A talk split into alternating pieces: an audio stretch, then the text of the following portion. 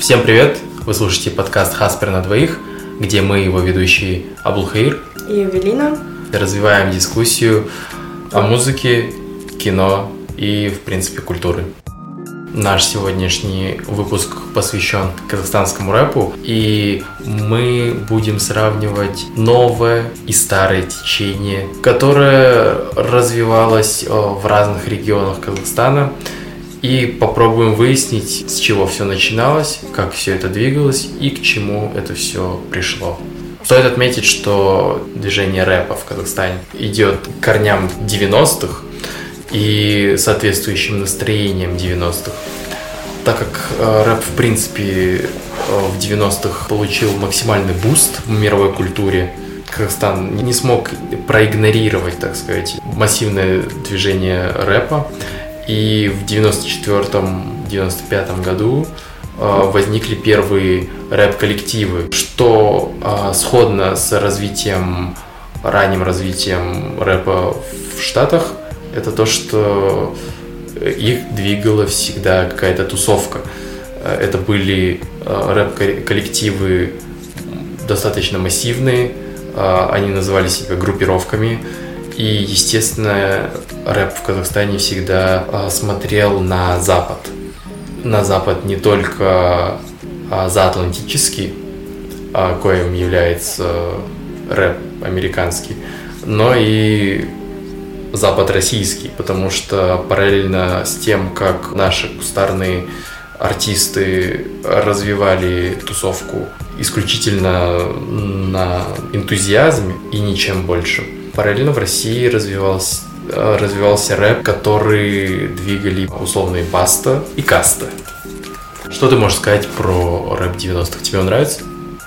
Ну вот ты интересно обозначил, может быть, мне послышалось, может быть, нет, наших рэперов кустарниками. Да. Вот, но в целом, что я думаю по поводу сравнения с Западом и сравнения с Россией, мне, в принципе, всегда было интересно, а, как в Казахстане появилась вся эта рэп-тусовка, вообще течение хип-хопа. И для меня вопрос, есть ли оно на самом деле, это течение? То есть можно ли с уверенностью сказать, что у нас в Казахстане есть хип-хоп, что у нас в Казахстане есть рэп, у нас определенно есть рэперы, есть, так скажем, первопроходцы, но даже они когда их спрашивают о том, что такое хип-хоп, не могут с уверенностью почему-то ответить или даже расшифровать хип и хоп. Для меня это немножко странно, потому что э, люди этого жанра, они в первую очередь несут культ а получается так, что наши рэперы казахстанские, они просто несут свою музыку, но не несут культуру. И мне кажется, поэтому у нас никогда не, зарожда... не зарождалась такая явная повестка хип-хоп культуры, рэпа, и поэтому часто приходилось сравнивать наших рэперов то с российскими, то с зарубежными артистами, а не выделять их как что-то цельное, самостоятельное. Но если мы, наверное, говорим про ветеранов рэпа, то обязательно нужно упомянуть Гетто Докс, это Алмата, город и ночь, спина, это Алмата, город Алмата. Возвращаясь к 90-м, ты чуть вперед ушла.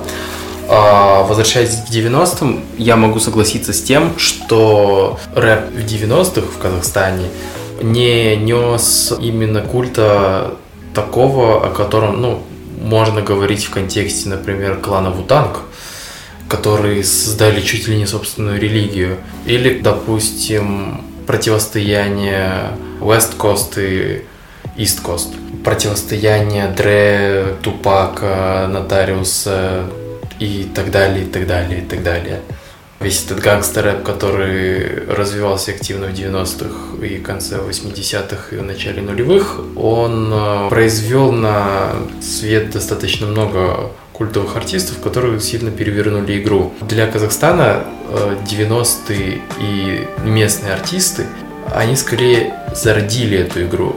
И, естественно, мне кажется, ни о какой культуре, ни о каком каком-то структурированном и более четком а, культурном явлении рэпа в 90-х а, не могло идти речи, потому что, во-первых, достаточно сложно было, в принципе, коммуницировать разным группам, А я напомню, что все-таки рэп 90-х это в большинстве своем группы, которые помимо рэпа увлекались в принципе хип-хоп культурой, и они были носителями хип-хоп культуры, но они не были теми, кто мог создать хип-хоп э, местный.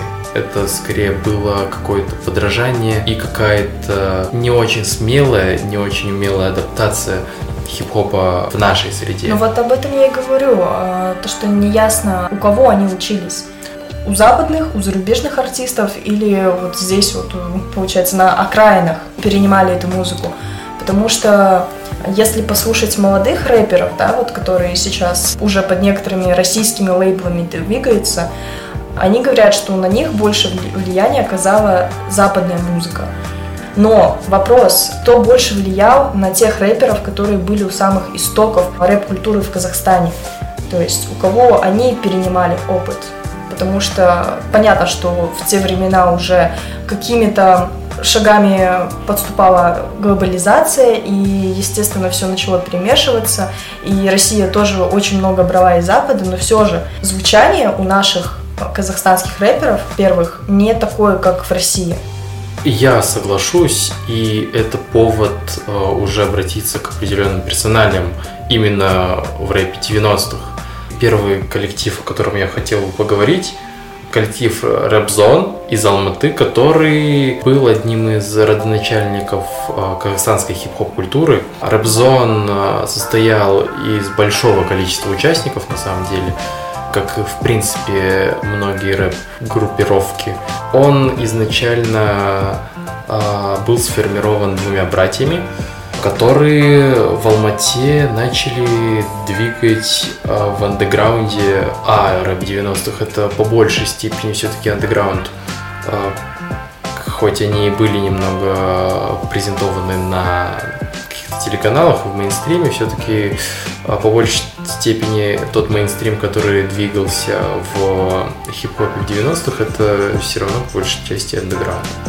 И рэп-зон, они были, считайте, у истоков не просто алматинского рэпа, который будет двигать потом а, рэп-культуру до появления великого супермена казахстанского, казахстанской хип-хоп культуры в их творчестве мы могли наблюдать и определенный фанк, какой-то, наверное, какие-то какие-то отсылки на диско, но в большей степени это, естественно, хип-хоп. И что отличает хип-хоп 90-х э, от сегодняшнего, он по большей степени был либо лиричным, э, какой-то мелодизм, э, который, которого сейчас в рэпе достаточно мало, либо это, конечно, танцевальный рэп, а, потому что по большей части большинство тех исполнителей, которые двигали хип-хоп тусовку, они были в первую очередь а,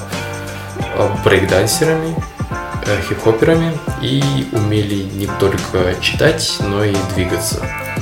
О них, как и о многих артистах, 90-х можно говорить, интересно говорить, как о тех, кто произвел влияние, а, потому что они были одними из первых, и одни из первых это не всегда одни из самых интересных. А, ну, интересно для кого? Опять-таки для нас или для того же поколения своих ровесников? Нет, ну естественно, для того поколения э, рэп, а рэп 90-х еще стоит отметить, э, это всегда рэп э, практически, ну практически всегда это рэп русскоязычный. Рэп в принципе у нас начинал двигаться как русскоязычная тусовка. Не мудрено, что именно здесь и началось все это движение. Стоит отметить, что рэп зон, их звучание было очень минималистичным, как и остальные группы 90-х там не было какого-то размаха инструментального или каких-то жутких экспериментов, которыми, например, славился условный DMX, которого мы сегодня уже не, ну ты, конечно, упоминали. сравнил, сравнил Естественно, те, да, те я, времена, я сравнил. страны, э, тех, технологический прогресс, и, ну и личности, мне да. кажется. Но вот смотри, опять-таки, ты смотришь на это с перспективы нашего поколения. Я думаю, это важно отметить то, что мы в то время не, не могли жили. застать. Да, нас тогда не было. А, начнем с этого. И застать всю эту тусовку, весь вот этот вот проходящий кипиш невозможно. И нам остается, приходится изучать это все только на примере каких-то старых записей, остатков. Наверное, боже да, благослови, если ты ну, где-то увидел релиз э, интервью с каким-то из э, этих артистов. Но в том, наверное, и фишка то, что, в том, чтобы смотреть на это уже новым, свежим да. взглядом. Э, и э, тут очень важно не сравнивать, все же не сравнивать с новым звучанием, с новой музыкой. Потому что, опять-таки, это очень большой технологический диапазон, это очень большой культурный пласт между, во-первых, странами, а во-вторых, между этими артистами даже в условиях одной страны. Точнее, в границах одной страны.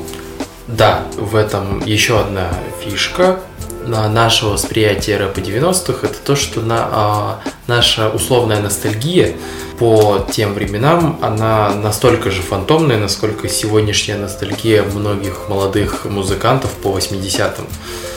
И рэп 90-х для нас, естественно, это уже определенный артефакт истории, особенно с учетом того, что информативности о том периоде не прибавилось особо.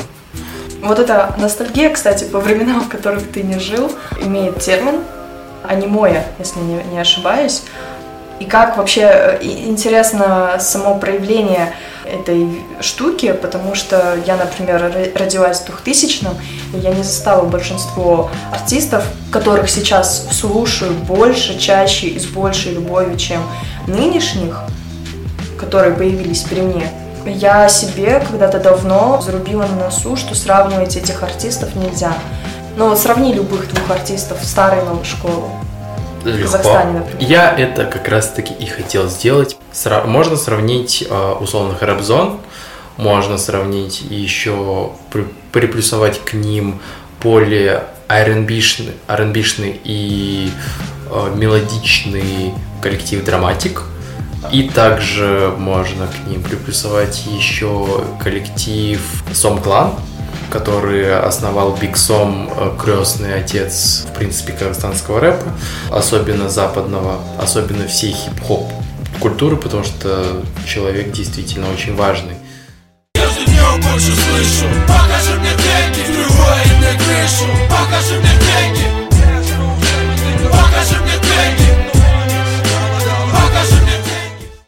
вся эта, всю эту движуху можно сравнивать с сегодняшними исполнителями, как минимум хотя бы с представителем музыки 36, которые, безусловно, очень сильно отличаются от тех исполнителей, которые были тогда. И можно, естественно, взять за сравнение ИК.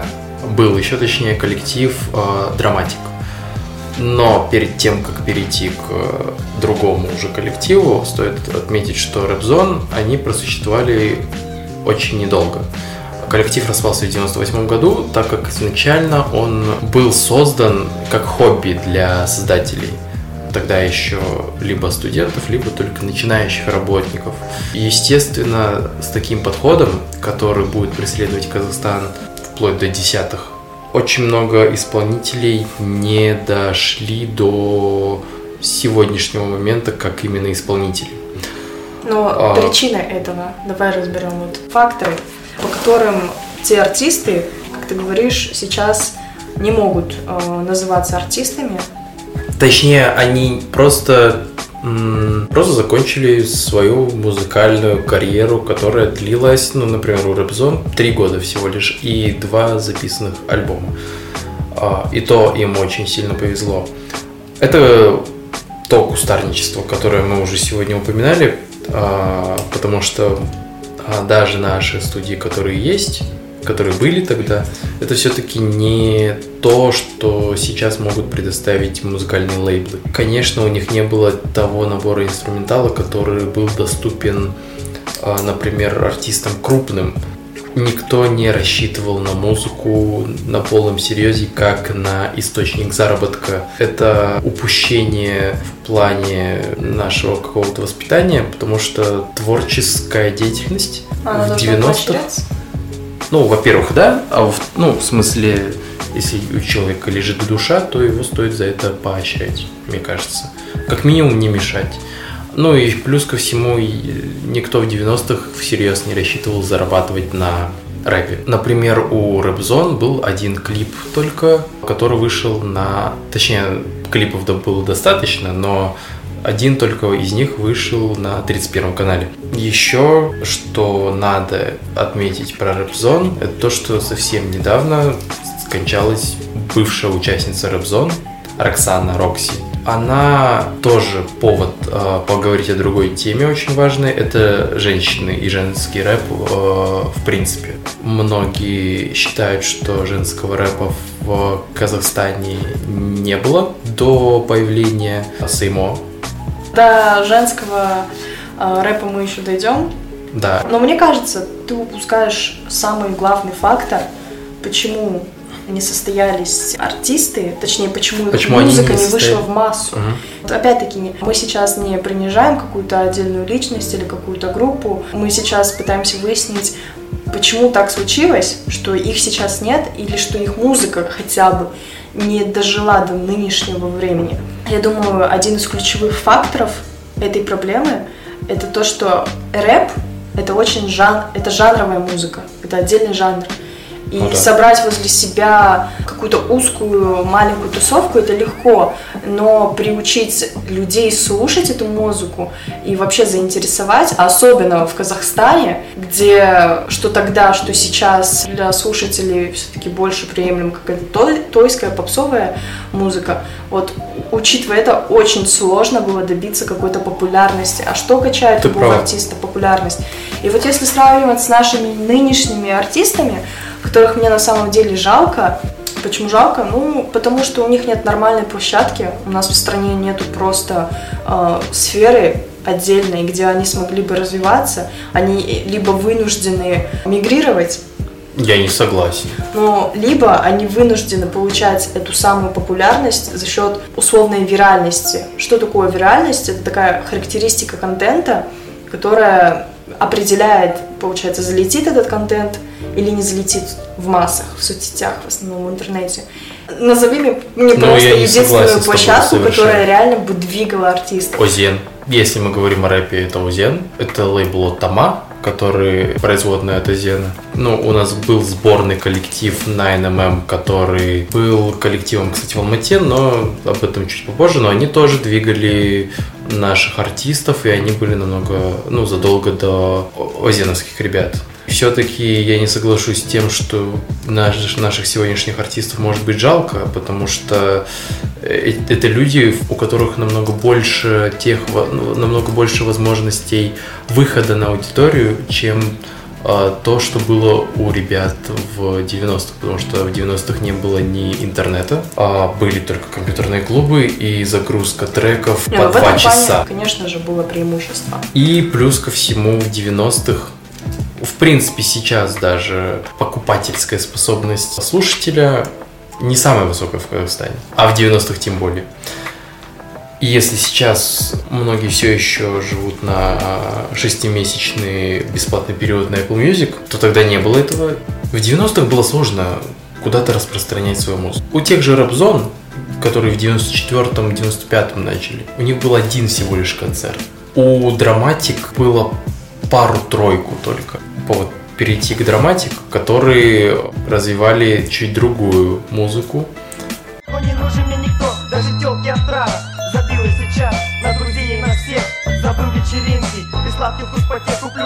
и отключая тормоза Ухожу далеко, вспоминаю глаза. Ты каждый день весела, а душе твоей грусть Коллектив Драматик состоял из четырех участников, э, одна из которых была также э, женщина. Ее А, звали Зари- Зарина. Ее звали Зарина. одна из участниц коллектива Драматик, которые двигали не совсем рэп, но все еще хип-хоп, а R&B звучание. R&B звучание был э, в нашем казахстанском движении хип-хопа, занимал отдельное место, потому что так или иначе все коллективы развивали тему R&B. Драматик были в этом плане определенными пионерами. они начинали в 95 году и просуществовали куда больше, как коллектив, нежели Рэпзон. Они просуществовали 13 лет. Но, естественно, это было не непрерывное существование – а, как у условных Linkin Park. Это было существование очень прерывистое и скорее существование в виде «давайте соберемся, запишем сингл и разойдемся». Угу. До какого года они просуществовали таким образом? 13 лет, 2008 года. 2000, ну смотри, 2008 год, у них уже появилась возможность, как мне кажется, перейти с физических носителей на другие. За 13 лет э, многие приоритеты могли поменяться. Ты имеешь в виду желание вообще заниматься музыкой? Естественно, э, драматик как коллектив не жили на одной музыке. Они были людьми, которые параллельно совмещали музыку с чем-то еще, точнее, что-то еще, свою работу основную с музыкой. И, конечно, я уверен, за 13 лет э, они успели каких-то успехов добиться в работе, ну, как минимум сесть. Успешно чтобы, успех. чтобы не возвращаться потом к музыке, которая не принесла им по большей части сильно много радости, как мне кажется. Печальная судьба, печальная доля 90-х. Что это правильно? Или просто правило жить тихо в тепле Или срываться в пламени, биться всю жизнь Или веселиться, слиться Или в туман с риском разбиться Это правильно, или просто правило Последний коллектив, который развивался в 90-х, а точнее уже в конце 90-х, это были Сом Клан, который основал Биг Сом. Это уже что-то намного более близкое к классическому рэпу, а не к фанку, которым, который присутствовал у рэп-зон, и какому-то R&B солу, блюзу. Ну, они очень многое мешали, многое даже я уверен, не очень осознанно. Сом Клан это все-таки более классический рэп-коллектив с присущей рэпу с китами. В общем, это, кто не знает, скит это определенные вырезки разговоров с присущим минимальным абсолютно звучанием э, на бэкграунде и чистым таким речитативом, который говорит о быте рэпера, в общем, сам клан это было все вот то, что можно называть рэпом. И основатель Big Som, а, армянин про, по происхождению. Это очень важно, потому что это опять-таки отсылает нас к тому, что даже на Западе хип-хоп развивался как русскоязычное направление. Сом Клан очень, не, не очень долго просуществовал, побольше, чем Рэпзон, вроде бы лет 6 где-то, и Big Song, как самостоятельный артист, также выпускал определенные свои синглы, но это все уже к нулевым, к которым мы можем перейти. И коллектив нулевых это... Несколько, они все, в принципе, Ну давай, о ком ты... Вот, э, то, что мы уже обсуждали, э, Гетто Докс. Милый, ты должен знать, меня зовут не Ханка, я вовсе не Синди, не индианка, я с Чимкента. Просто от парня шифруюсь, он хочет меня украсть, вот в Алмате тусуюсь. А я подозревал, но не понимал, ты говоришь щит или щечин, не расшифровал. А как тебя зовут? Макпал. Макпал, прощай, Макпал И я пошел домой, расстроенный, обманутый В непонятную историю втянутый. Она кричит, милый, нет! Поехали со мной в Чимкен на самом деле я не готовила какую-то сводку информации про Getadox, потому что, мне кажется, в принципе, они известны всем и каждому. И вот если вы сравнивать э, их творческую биографию с, тем, с теми же Dramatics, ну, ну, это абсолютно разные истории, во-первых. Но этим ребятам ведь что-то позволило звучать сейчас даже, звучать с новыми артистами, делать фиты. У меня вот, когда ты говорил, возник вопрос, если Dramatics просуществовали до 2008 года, когда, в принципе, уже потихонечку, ну, можно было записывать музыку, можно было уже заниматься, ну, не знаю, каким-то саунд-дизайном и так далее, развиваться дальше – ну, почему же этого не случилось. То есть это проблема не... Точнее, проблема не в том, что они стали взрослее, старше. Проблема, наверное, э, в том, что они потеряли интерес к музыке. Ну да. Потому что тем же Ghetto Dogs ничего не мешает сейчас записывать музыку. Да, редко. Но когда у них последний э, сингл вышел, условно? Микстейп, релиз какой-нибудь? А, ты имеешь в виду, как у коллектива? Они же как коллектив больше не существуют. Вот. Вот. Как у коллектива, я думаю, мы уже больше ничего от них не услышим. Но они иногда дают концерты. Они дают э, концерты, но опять-таки не полным составом. Да. И ну тут опять-таки я прошу делать акцент на том, что они все-таки занимаются этим, они делают концерты до сих пор. Окей, возможно, причина и в том, а, точнее, загвоздка в том, что они появились немного позже. Если я не ошибаюсь, Но в нулевых уже появился как минимум интернет. в 2005-2007 они уже, по-моему, начали выпускать какие-то треки. Я сейчас точно не скажу, когда их альбом вышел, пер- точнее, такой прям шумовик. Ну, с 2005 года они начали активно выступать как э, группа. В то время я в садик пошла. То есть не могу ничего сказать о их жизни на том этапе, но могу сейчас оценить их творчество. И просто я помню то, что когда мне было лет 9 или 10, грубо говоря, я слышала их треки, я тогда понятия не имела, кто это поет, я не могла тогда вообще разбираться в целом в музыке, в звучании, э, понимать вообще, что это. Ну, Ну, кому, мне было 10 лет. Для меня Ghetto Dogs стали открытием чуть позже, чем они выпустили эту песню, а именно Ханка. Тогда я узнала о них, как о таком коллективе, точнее трио, узнала, что такое рэп, точнее вот увидела эту разницу в обычной музыке, которую ты там на Муз ТВ слышишь, и, и рэпа. Что я могу сказать о Ghetto Dogs, это то, что их я услышал уже впервые в осознанном возрасте. Буквально пару месяцев назад.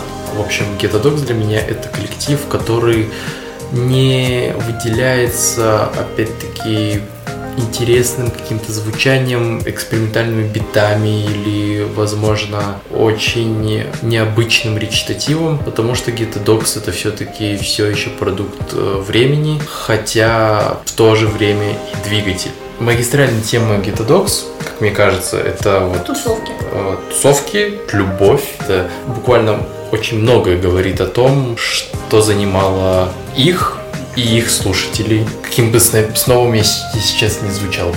Но мне всегда казалось, что их музыка, она такая, знаешь, карикатурная.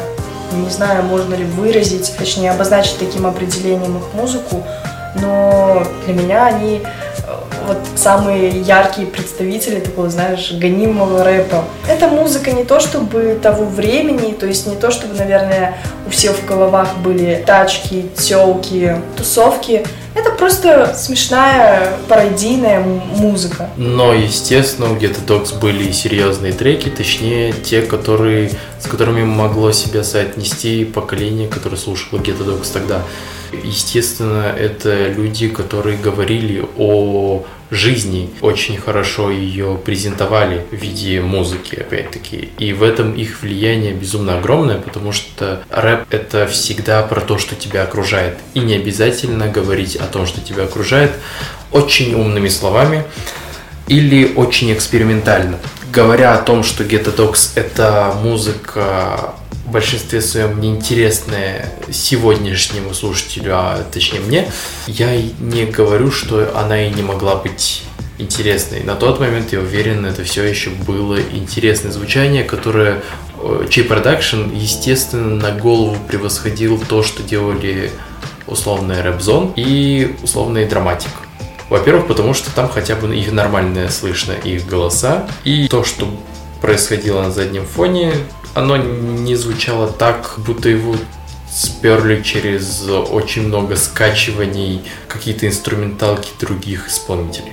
Условные первые тайбиты. Нет, ну вот ты сейчас рассуждаешь с позиции современного человека, который привык Да. музыку слушать через хорошие стриминговые площадки, Да, через да, хорошие да, носители. Вообще для этого тоже есть свои явления, точнее термин, который обозначает вот именно этот переход восприятия звука человеком сквозь технологическую эволюцию. Надеюсь, я вообще нормально выразилась, правильно? То есть для тебя сейчас те частоты, та музыка, все ее Нет, звучание, естественно, которое записывалось раньше, звучит хуже, чем нынешняя, и, возможно, тише. То есть у людей как будто бы с каждым годом, ну окей, с каждым, может быть, пятилетием, восприимчивость к звукам, к частотам меняется. Если раньше человек слушал музыку, и ему, например, были больше приятные высокие частоты в песне, да, э, больше инструментала, то сейчас его, его слух адаптирован настолько, чтобы увеличить этот диапазон. Да. То есть, чтобы музыка звучала так, чтобы у тебя шла кровь из ушей. Это, мне кажется, уже как бы толерантность звука. Да, выработалась определенная у нас толерантность к какому-то более качественному звуку. И, естественно, мы очень восприимчивы к некачественному звуку. И, естественно, стоит отметить, что никаких ремастеров наших исполнителей, в принципе, мне кажется, не предвидится. Потому что это затратно и не окупится никак. Да. Говоря о Get Dog, стоит отметить, что единственное, что мне очень нравилось в их музыке, э, что мне очень понравилось, точнее, в их музыке, я говорю, естественно, как человек, у которого та самая фантомная ностальгия, потому что их я не слушал, когда они активно выходили. Это Junior, он э, привносил в достаточно объяснимый и Предсказуемый. предсказуемое, да, пр- предсказуемое звучание, нотку каких-то неожиданностей. Потому что его звучание, его манера, она стала тем, что меня, для меня было неожиданностью, во-первых, потому что на фоне других исполн... на фоне других участников группы он выделялся сильно, и его фит с э, ИК был абсолютно из нашего времени, так скажем. Ну вот об этом я и говорила. То, что старики делают. Ну, старики делают, возвращаются И делают очень классно в своей манере до сих Да. пор, не подстраиваясь под вот эти вот пресловутые тренды или то, что сейчас, например, пытается делать Тимати. Упаси боже, если и наши начали бы Ну, делать то же самое, но да. слава богу нет. Есть люди тех поколений, которые сейчас бы выглядели вполне уместно. Просто что им мешает это сейчас сделать, вопрос. Возможно, отсутствие желания уже как бы личная жизнь, да, взрослая. Возможно, непонимание культуры современной, непонимание современного звучания сов- современных артистов. Возможно, отсутствие тупо ресурсов финансовых на это. Мне кажется, это три основные причины, из-за которых мы сейчас не услышим того же Биг Сома, тех же... Но Биксом до сих пор, Биксом как раз таки наоборот, у него сейчас, Он сейчас что-то производит? он у него э, ренессанс. В принципе, он никогда особо и не заканчивал. Его творчество, оно было очень прерывистым, и Биксом это как раз таки очень яркий представитель того, э, что до сих пор сохранилось в нашей музыке, потому что э, для Биксома музыка, она осталась хобби. Он сейчас, э, например, насколько я понял, из того, что именно он делает, он госслужащий. Он очень много делает в своем родном городе. В общем, человек, который двигал рэп, двигал хип-хоп культуру на протяжении всего своего э, пребывания в своем родном городе. У него очень, кстати, много feat ов с Луиной, если ты знаешь.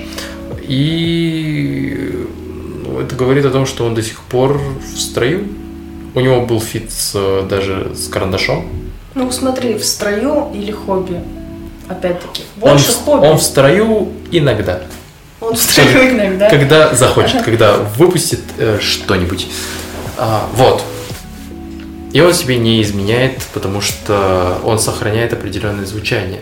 Но с другой стороны, сохранение звучания, как по мне, это вещь очень двоякая. Может быть, ты больше имеешь в виду манеру? Сохраняет манеру? Ну, В плане, что для тебя звучание? И я хочу я, я, я- я хочу, в принципе, воспринимать звучание в рэпе. Это, э, это солянка манеры, ре- не речитатива, а читки, так сказать, и использование аранжировки вместе. Окей. И это человек, который сохранил звучание. Но звучание, точнее, сохранение звучания это палка о двух концах. Можно типа сделать э, Можно сохранять звучание и быть и находиться в стагнации, ничего нового не привнося в свое творчество. А можно все-таки что-то делать вкусное, в то же время э, что-то знакомое. Вот ты сказал то, что для тебя звучание это совокупность аранжировки, текста, тебе Ага. близко по смыслу то, о чем читают рэперы. Нулевые тоже для меня прошли определенным... Ну, я ничего не слушал нулевых, потому что мне было очень мало лет, и мое, все мое слушание музыки ограничивалось радио и чем-то неосознанным. Мне кажется, мы немного рано к- э, перейдем к десятым, потому что нужно еще сказать про очень важную вещь Black Coast. История жизни в уличных зонах марафонов. По раскуриванию плана Бойцы блока с юга Казахстана. Лирика, что надо в перемешку с дичкой. Пацаны, кого догнала, принесите водички. Коллектив Black Coast э, тоже коллектив э, алматинский. И это коллектив, который в свое он время... же- Он же Шимкенда, по-моему. А, да, да, да, да, да, он Шимкента наоборот. Точно. Вот. Black Coast это коллектив шимкентский. И это, возможно, те люди, которым шимкентские рэперы даже обязаны в первую очередь, потому что они были теми, кто двигал всю культуру, очень неосознанную, очень все еще находящуюся в зародыше, именно в Шимкенте, и попытались сделать это в рамках э, своего проекта, потому что Black Coast был не просто группой, это была группировка и даже почти лейбл. То, что они делали, это было ближе к хардкор рэпу, который можно называть трушным рэпом. И это были первые какие-то, как мне кажется, попытки в экспериментальное звучание, ну или как минимум не самое мейнстримное. Потому что Black Coast все-таки, мне кажется, были авангардом для рэп-тусовки, потому что это была свежая кровь. В то время как Сом, Сом двигался из 90-х, а Алматинская школа достаточно развивалась как а, самостоятельное движение. Шимкенский рэп привнес в жанр а, то, что нужно было, как мне кажется, жанру. Мне сам вид даже участников Black Coast Production в целом, он немножечко напоминает больше West Rap.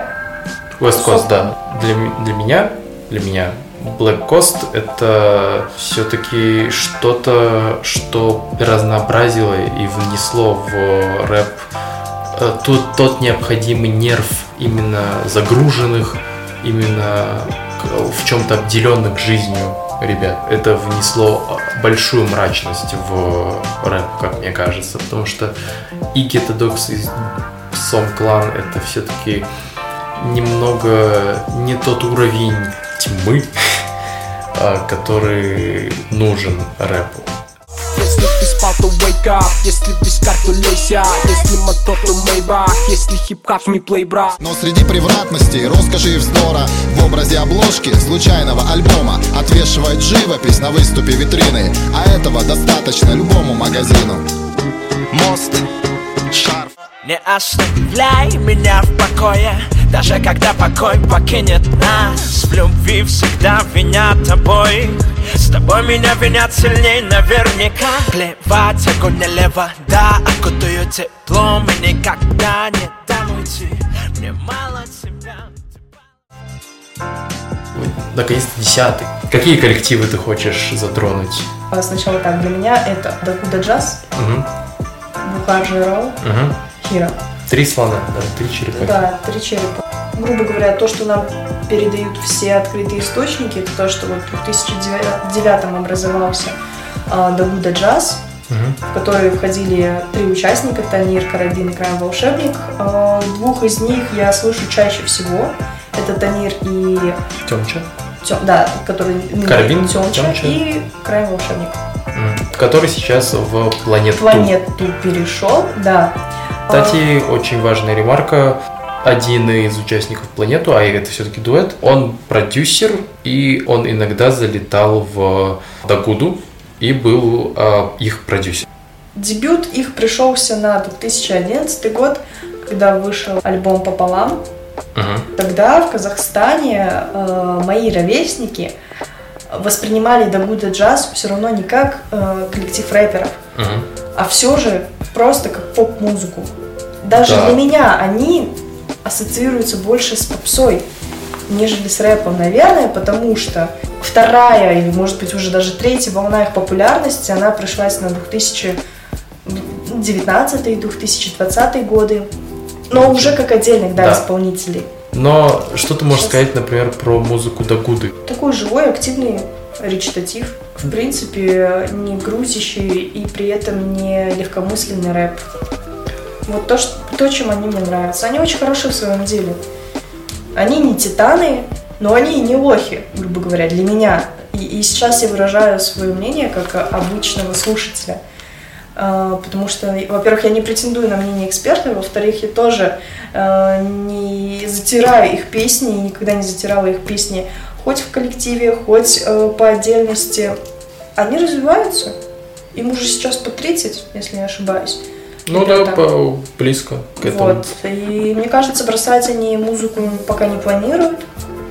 Но По крайней мере, вот, это- вот участников. уже это те люди, которые хорошо зарабатывают на музыке. Да. Если Ghetto Dogs, Black Coast и Сом это все-таки люди, которые все еще уже с большим количеством концертов, с большим количеством э, каких-то появлений в мейнстриме и уже не андеграунд, но это все еще люди, которые для которых музыка была чем-то на фоне, мне кажется, чем-то, что было для них э, как хобби, как какое-то призвание помимо основной работы.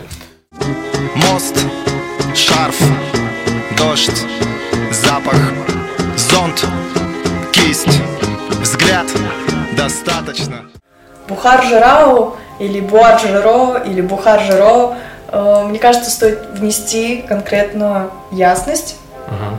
э, в этот вопрос. Мне кажется, ну и в принципе, как произносят и сами участники, Бухар Жирау. Мгм. И насколько я знаю, они начали записываться ну, на такой самодельной студии, которая находилась по адресу Бухар Жирау. Известны они своим треком Most, хотя он не первый, если я не ошибаюсь, в их дискографии. Мне, в принципе, эта песня тоже понравилась. И буквально сегодня до записывания подкаста я переслушивала их песни. Что я конкретно хочу выделить про эту группу, не в плане их музыки, хотя это тоже относится к музыке, естественно, это одна из составляющих артистов, это их продакшн, видеопродакшн. Короче, то, как они делают клипы. Для того времени, для де- 2010-х, это реально нонсенс. Это реально круто. Я бы сказала, что они мне в каком-то смысле по своей стилистике напоминают очень сильно Gym Class Heroes. Здесь интересно, мне кажется, обсудить такую тему наперед. Какая мотивация у рэп-музыки? На Западе это больше, мне кажется, связано с политикой. И вообще вся культура рэпа, она исходит из э, каких-то социальных проблем, из социального контекста, из политического. У нас в Казахстане, в принципе, ребятам из десятых нечем было беспокоиться. У всех тогда была такая, знаешь, общая растерянность, и про политику особо никто в своих текст, текстах не писал. Поэтому я бы сказала, да, у них беззаботная музыка, Не, ну подожди, ну не обязательно рэп западный это политичный рэп. Все-таки, ну, мне кажется, его рэп корни в этом, в этих проблемах. не уверен. Мне кажется, это больше. Нет, естественно, тема расизма и все такое. Но мне кажется, это все-таки больше социал... социальщина. А социальщина это все-таки про быт.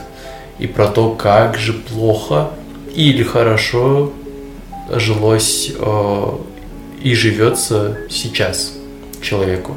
Мне кажется. Но я об этом и говорю, что это Ну вот. социальный политический рэп. Но нет, как хорошо живется, это, мне кажется, бытовое что-то. Ну, Не, например, ну смотри, о, как хорошо живется, на эту тему можно спеть «Ох, как мне хорошо живется» и «Как хорошо рэп. нам живется». luxury рэп, весь про это практически. Gucci Mane, вот это все. Ну, если ты делаешь утверждение, как хорошо живется, тогда да, luxury. А если ты ставишь в конце вопрос, тогда уже приобретается другой оттенок. Как рэп западный, рэп казахстанский преобразился в этом плане. Если в десятых, ой, если в 90-х и нулевых люди пели о том, как им бы хотелось хорошо жить или какие они хорошие моменты из своей жизни выделяли, то сейчас э, в десятых это в том числе про то, как вдруг им, возможно, хорошо живется, а возможно, не очень. Весь скриптонит про то, как ему не очень-то хорошо было в Павлодаре. Ну, относительно. Ну, это успешная рефлексия у него, конечно. Ну, рефлексия в принципе успешная.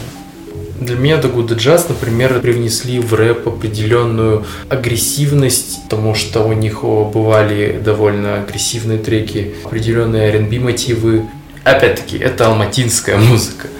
Мне сложно принимать участие в обсуждении музыки и категорий, к которым относится эта музыка, потому что э, я сама такой человек, который, невзирая на какой-то свой социальный статус, да, на вот весь этот подтекст, может послушать что-то абсолютно неприемлемое, не соответствующее своему, грубо говоря, статусу. Не, ну да, я тоже Вот. такой. Но я имею в виду, типа, на какую целевую аудиторию, возможно, рассчитывали пацаны. Вот, я думаю, они вообще ни на кого не рассчитывали, они просто делали музыку. Мне кажется, о коммерции или о каком-то, знаешь, предсказывании их музыка не строилась. Навряд ли они ну делали да, это с мне, расчетами. мне кажется, да, это Вот все еще хаотичный какой-то. Это я бы не сказала, что это true рэп, потому что у меня, наверное, свои э, критерии true рэпа, но это очень искренняя музыка. И я бы не Возможно, сказала, возможно. что она прям в течение рэпа идет классического. Мне кажется, очень много от- отве- ответвлений вообще в казахстанском рэпе от Запада и от России. И поэтому очень часто наши артисты, музыканты остаются непризнанными. В России нашу музыку не умеют, мне кажется, воспринимать. Не умеют прислушиваться. До сих пор? До сих пор. Потому что для них, блин, скриптонит — это человек, который перевернул игру, который поп-личность уже, но бэкграунд, даже если они его и знают, они никогда его не поймут. Потому что для этого нужно родиться в такой среде. И, конечно, э, на всем постсовет- постсоветском пространстве у людей был какой-то общий фон, общее жизнеустройство, но все равно были, были отличия, которые, как раз-таки вот на музыку повлияли, и которые в каждой стране сейчас проявляются по-разному. Я согласен с поправкой на то, что реалии скриптонита я тоже вряд ли смогу доподлинно понять. Ну, как человек, не живший в Павлодаре. Вот, видишь, есть даже разница в регионах, восприятии музыки. Ну, точнее, мы же живем в довольно крупном городе. Павлодар Ну. все-таки более местечковое место. Я сама выходец из э, Ну да, ты местности. ты можешь да, понять. поэтому, наверное, могу понять. Хотя в моем городе, это Толдукурган, на секунду, никогда особого рэкета, криминала не происходило. Но просто я могу их, и понять его музыку, его первые альбомы, просто потому что я казахстанка. Я понимаю, о чем речь. Сливочное масло это круто Сливочное масло нам казалось дорогим Может быть, может быть недоступно и другим нашим соседям Но я не из-за этого в один день поехал на деньгах Иногда Переедем немного в Шимкент, ко- который в десятых годах переживал а, ренессанс, потому что в десятых а, в Шимкенте появилось очень много крупных, а, знаковых для Казахстана даже сегодня исполнителей, и лю- эти люди двигали тусовку в Шиме после правления Black Coast, можно так сказать, мне кажется. А, Это Ба- Баллер, естественно, Нас осуждают за это в хип-хап Какого хуя не понять? Хэнза, просто дай пять. Это а, берег Джига. Все хотят загнать мне респект Где вы были раньше? Все, что я имею, заработал сам. Гиены, держитесь подальше. Это Бро Апгрейд. Мы не даем срыву. Чувствуешь это? Мы не даем срыву. В унисон заревела толпа. Пускаем бак, но в целом свое получили Все они абсолютно из одной тусовки и двигались, в принципе, как а, представители, возможно, одного лейбла, одной группы. Шимсайт. Также среди э, представителей Шимкента можно выделить. Ну, как минимум Джаманти, который все-таки существовал как э, представитель как алматинской, так и шимкентской музыки. Но я бы еще туда внесла в этот список Хиросиму, Хира, потому что он все же тоже свое продвижение начал там, в Шимкенте, в Сарагаше, рядом. По-моему, это достаточно близкие области друг к другу. Могу ошибаться. Но Хира для меня как как исполнитель он как будто бы был э, чем-то отдельным от общих тусовок таких исполнителей, как ну, те, которых я уже назвал.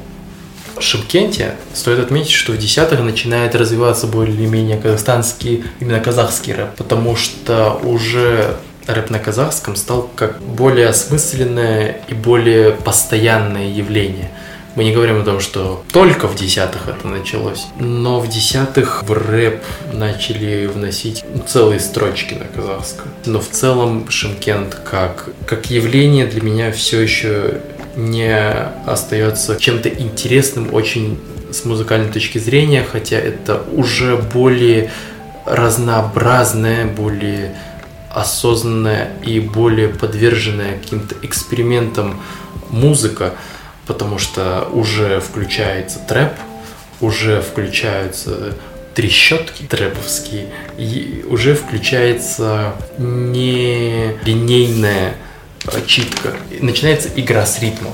В общем, тот Супермен, о котором мы говорили, Скриптонит в 2015 году выпустил свой э, монументальный и, как мне кажется, лучший альбом.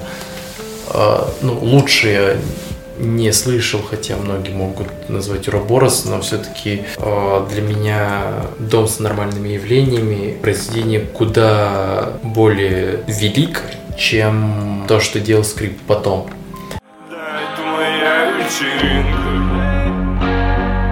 Здесь собрались все, кого я любил Ангелы с бесом вместе контролят у и, естественно, скрип не, не начал в 2015 году.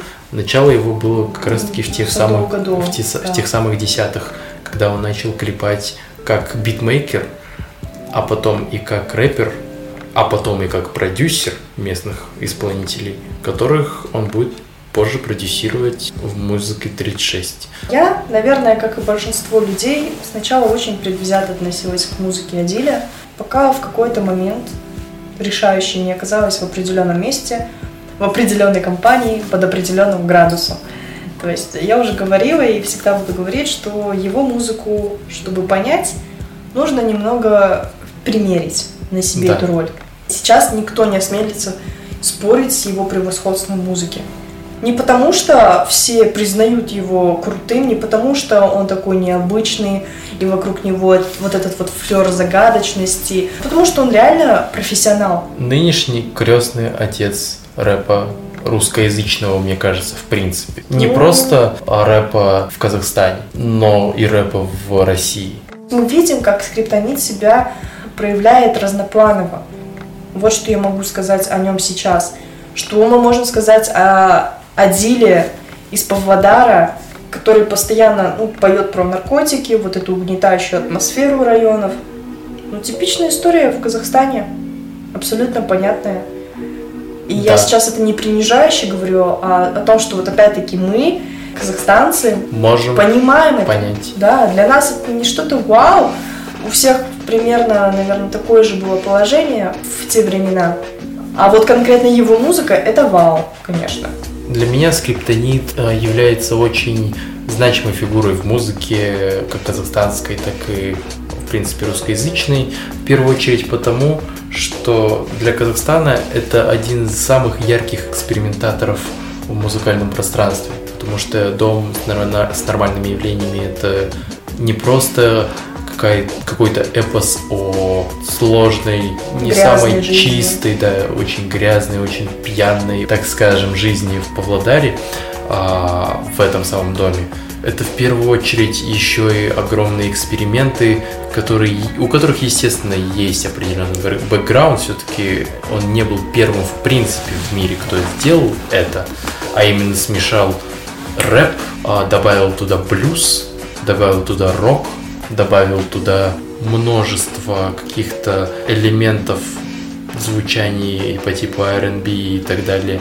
И Он, кстати, хороший сторителлер. да, Хороший. но большинство раннего творчества скриптонита мне не нравится, потому что оно вот как раз-таки очень мейнстримное, очень похожее на то, что делали как шимкенские рэперы, так и коллектив Capital из Астаны со своим трэпом. Можно начинать переходить к тому, что скриптонит это еще и про наследие, потому что после него э, Все Баш. проснулись. Да. Просто после него все в себя поверили. И мне кажется, после него на- начали обращать внимание в том числе. Потому что все такие, так, там тоже есть чуваки, которых очень классно слушать, которых, с которыми можем себя соотнести.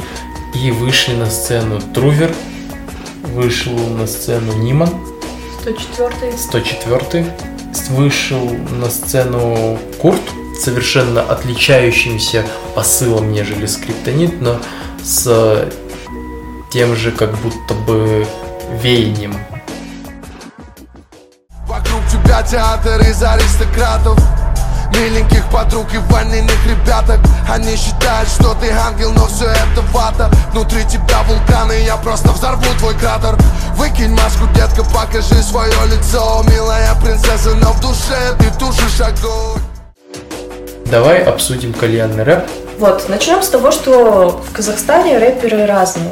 Да. Я не знаю, на Западе так обстоит дело, но в России, в Казахстане В есть России разделение. есть. Кальянный рэп и тру рэп, такой обычный, ну, классический рэп. Ну нет, мне кажется, есть кальянный рэп, есть еще определенный, э, определенный мейнстрим Мейнстримный рэп, хорошо. а, типа того, что делали Дагуду в свое время, и то, что продолжает делать Танир Тёмча и Планету. Еще условный, а, как его зовут, э, Джонни, а, СТ, Мгм.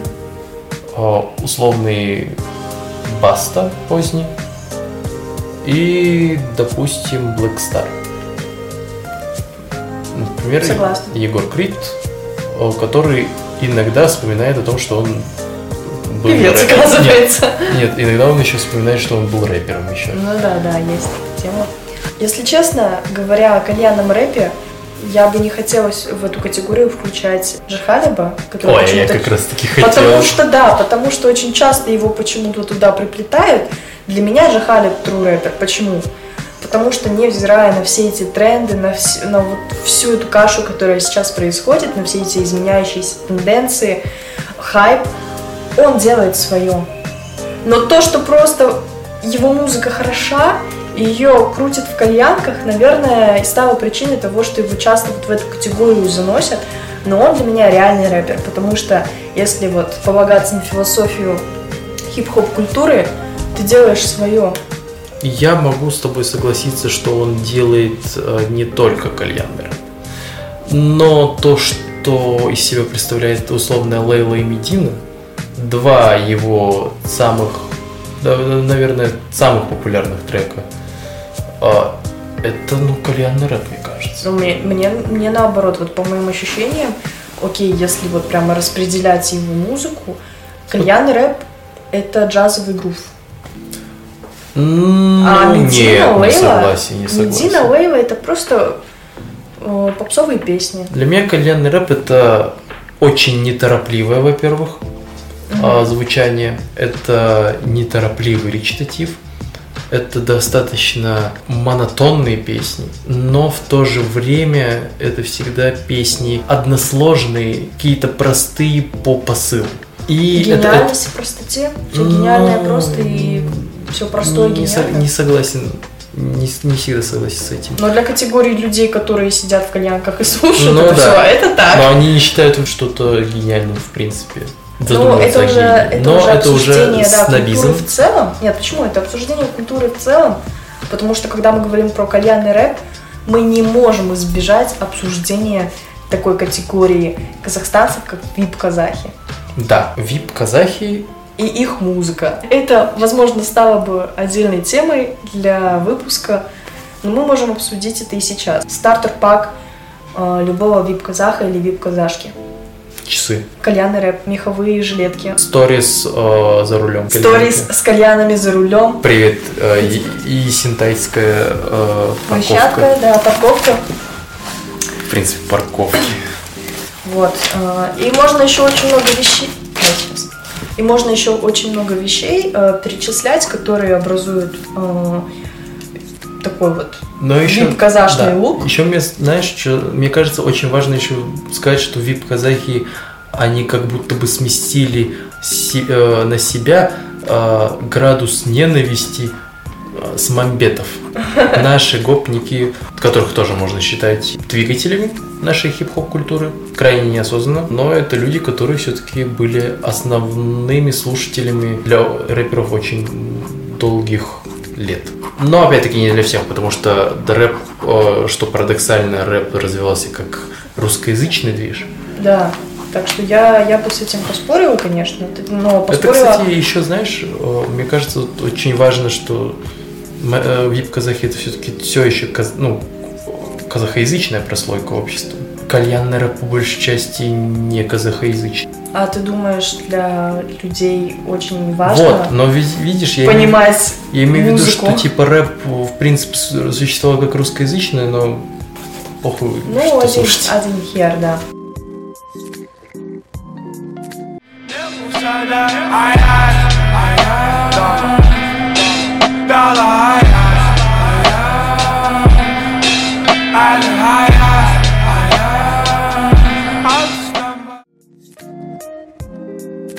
Криптонита мы уже затронули. Нам еще надо обсудить. МЧТ и К что? МЧТ. Я услышала в первый раз МЧТ э, ВКонтакте. Я помню, мне очень понравилось джазовое наполнение его Да. песен. Ну и, соответственно, вся эта меланхолия, депрессуха, это то, что я очень люблю по жизни в музыке.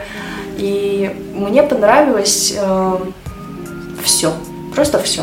Но я бы не сказала, что он открыл какой-то новый жанр, потому что мы знаем, что все то, что он делает, это уже существующее, он велосипед не придумал, но он добавил свой казахстанский колорит во все это. Мне кажется, что МЧТ э, очень хорошо адаптировал э, джазовые мотивы в рэп. Он, и- он хорошо адаптировал э, Казахстан под все это. Под джаз, под э, рэп, музыку. Джаз и рэп это все-таки про свободу. МЧТ это про музыкальную свободу, и это тот момент, когда политизированный рэп, в том числе остро-социальный рэп, вышел в мейнстрим. Без цели. Самое главное сделать это мейнстримным, потому Да. что Ирина А. Кайрановна, о которой мы сейчас начнем говорить, по моему мнению, это тупо хайпажоры. Я не одобряю а, их вот эту вот пространную позицию, но ничего не буду говорить конкретно за их музыку. Вот они для меня как раз-таки, и как они сами говорят, контент-мейкеры, не артисты, не музыканты. Пока еще. Наконец-то драматургия у нас в выпуске, потому что я буду яростно защищать творчество трех наших соотечественников. В общем, ребята делают музыку, мне кажется, классную и драйвовую. Это раз. Во-вторых, мне не кажется, что любая музыка всегда должна быть наполнена смыслом, и в то же время она должна быть а, какая-то, ну, хотя бы бытовая. Да я тоже об этом не говорю. Я не говорю о Вот. том, что И в в песнях должен, был, должен быть призыв. Я говорю о том, что хайповать И да, хайпов- смысла не очень хорошо. Мне, мне кажется, это тоже хорошая тема. Потому ну, что... черный пиар это тоже хороший пиар, мы это знаем. Но нет, хайп это не черный пиар. Черный пиар это когда а, кто-то умирает, например, а ты выходишь и на- начинаешь обсмеивать а, человека, который только что умер, мне кажется. Черный пиар, мне кажется, это очень а, проигрышная игра с моралью. Хайп это все-таки не совсем про, ну, не совсем про проигрыш морали. Ну вот смотри, я тебе объясню, почему они у меня э, вызывают отторжение. Да, вызывает отторжение, почему я считаю, что они все-таки хайпажоры и тоже хайпуют на черном. Ирина Кайратовна – это те люди, которые получают деньги с этого. Когда они в своем клипе 5000 показывают нам сцену, иронизируют на эту тему, ну точнее на то, как государство поступает в момент, когда в стране панихида, они тем самым якобы вот, э, знаешь, говорят о том, что, блин, люди, мы с вами, нам это тоже не нравится, но что они делают за гранью своей музыки, чтобы изменить эту ситуацию? Они говорят про протесты, но они хоть раз выходили на протесты какие-нибудь? Они говорят про вот этих вот, э, про, про то, как поступает государство, и сами признаются в том, что вообще не складывают даже такого контекста, в принципе, политического в свою музыку. Люди это сами видят, и они такие, о, ну, окей, типа, если ты, вы это увидели, хорошо. Надо бы по-быстрому отправить визера, визера Полный фильм хотим по телевизору. Добрый вечер. Мало было нам, не хватило тизера. Расписанные планы на стикерах Не презирай, Ризлы замаскированы То есть для меня очень сильно разделяется политическая музыка и артист, который так или иначе в своей музыке эту тему проносит, разделяется на две категории – активный и пассивный. Тебе не нравится их пассивность по отношению к политике, но в то же время да нет, яркая... их позиция чистая, они но, но, но, но в то же время эксплуатация каких-то политических тем в клипе, в клипах.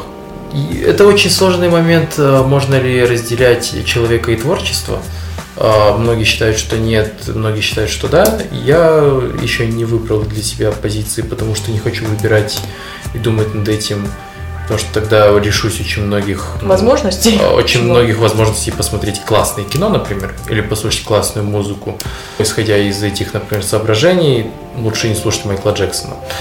Я могу пробовать что-то требовать как слушателей от артиста в плане политического высказывания, но ИК – это не те люди, от которых я изначально готов был бы это требовать.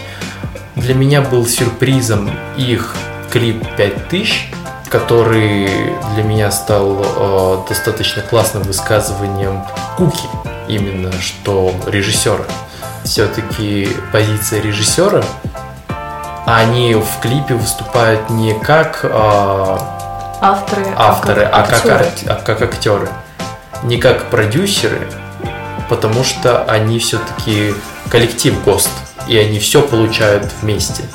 Ну вот именно что получают. А ты готов а, на безвозмездной основе я, писать тексты? Я просто пишу, потому что мне нравится. Но я не готов требовать от других безвозмездной основы, потому что я прекрасно понимаю, что писать что-то на безвозмездной основе, что-то делать, это сложно.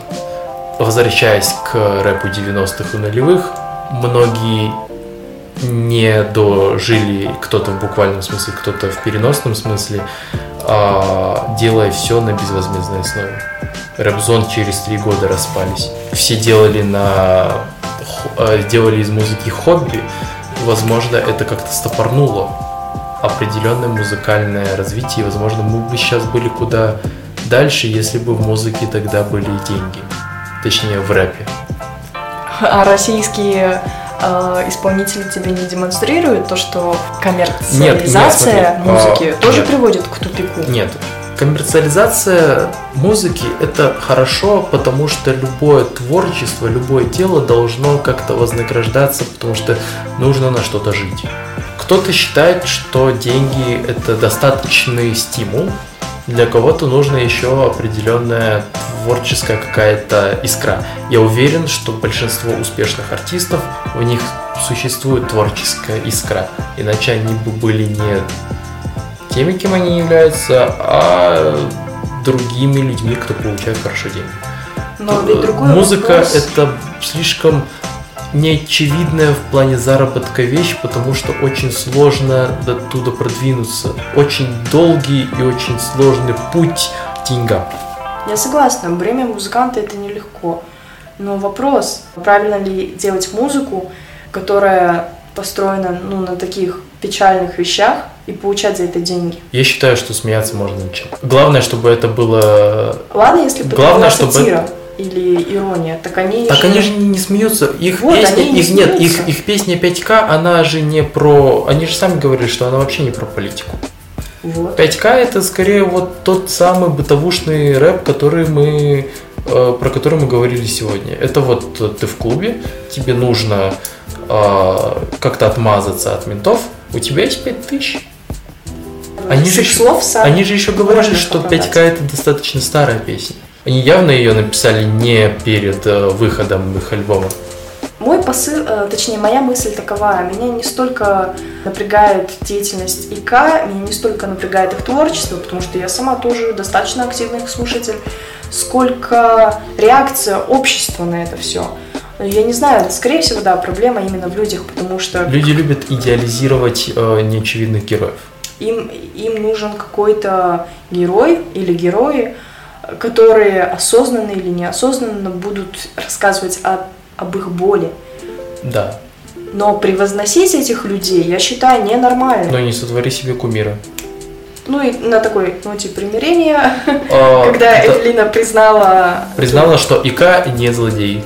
не злодеи, и общество само должно хорошо курировать происходящее, как в музыкальной индустрии, так и в политике, то есть в социальных вещах, чтобы потом уже выносить какие-то вердикты о том, что вот эти ребята герои молодцы, они про это вот сказали, сделали пар- пару кадров. То есть Но ведь, кстати, 5К это очень классная в плане режиссуры работа. И Ну, очень классная в плане. да. Это сразу признала. это там очень, кстати, неочевидные отсылки. Это Алаш. Алаш у нас, в принципе, не самая. Очевидные или не очевидные? Для меня вот там Нет, очень очевидно. много что очевидно. Нет, понятное дело, что они очевидны, но я говорю, что об этом не все говорят. Алаш, в принципе, в мейнстриме как-то особо не фигурирует, кроме учебников истории. То же самое можно сказать про их вот этот вот, э, типа, портрет.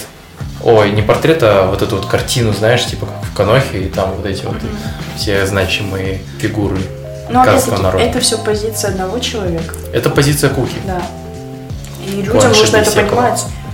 Вот Да. что важно. Люди И должны знать, что Очень это... важно, очень классно, что Дудь, и очень странно, что именно Дудь э, сделал так, что, ну, сделал понятным, наконец-то, для людей, что все-таки 5К, а точнее феномен клипа 5К, это заслуга в первую очередь э, режиссера. И, кстати говоря, вот это видео, одна из последних работ Дудя, это его реабилитация, мне кажется, потому что После чего? Да вообще в плане его как интервьюера. Потому что я заметила, ну, мое чистое наблюдение, оно не имеет под собой фундаментальных аргументов или там более твердой почвы, но как будто бы в последнее время люди заходили на его интервью, чтобы послушать его, а не гостей. Типа, а сохранил ли Дудь свою вот эту манеру? А разнесет ли он сейчас какого-то там человека? А вот когда вышло видео с ИК, все такие, опа, интересно, кто это, что они сейчас скажут. Особенно для казахстанцев, аудитория, которая пришла к Дудю после этого выпуска, это было очень значимо. Согласен. Это local pride, наши люди любят Согласен, да. Как и Чепельков, своих. так и Скриптонит и остальные казахстанцы, которые были у Дудя. Да, вот поэтому Привет, я и сказала, что это какая-то реабилитация. На чем мы резюмируем? В целом, рэп казахский, как музыка, интересен? Как феномен интересен, в своем прямом значении тоже интересен для меня лично. Хорошо. Рэп казахский близок к твоему мироощущению? Казахстанский рэп. Я возлагаю на нашу рэп-индустрию, музыкальную индустрию очень большие надежды. И, собственно, это, например, для меня стало причиной для того, чтобы создать этот подкаст. Потому что хочется вносить э, больше обсуждения в общество, чтобы люди смогли для себя научиться фильтровать информацию, фильтровать артистов, фильтровать все, что происходит в культурном пласте нашего общества. Поэтому я за нашу музыку в любом случае. Неважно, я ее слушаю или не слушаю, пусть она будет. Пусть это будет тема для нашего завтрашнего выпуска. И последний, подожди, давай последний. Три главных артиста сейчас. В рэпе. Да. Ограничиваемся Казахстанский рэп. Трувер. Три Скрип. артиста. Скрип, Скриптонит. Трувер МЧТ. МЧТ. Слава богу, вспомнила его. Окей, окей. Для меня это естественный К. И, пожалуй, я скажу Джахкали. Джахкали будет, пожалуй, тем чуваком, который развивал немного другое направление в Казахстане. На этом мы заканчиваем наш подкаст. А, Всем спасибо за то, что прослушали. Это очень длинное аудио. В общем, Слушайте нас на всех платформах. где- Подписывайтесь, следите э, и до новых выпусков.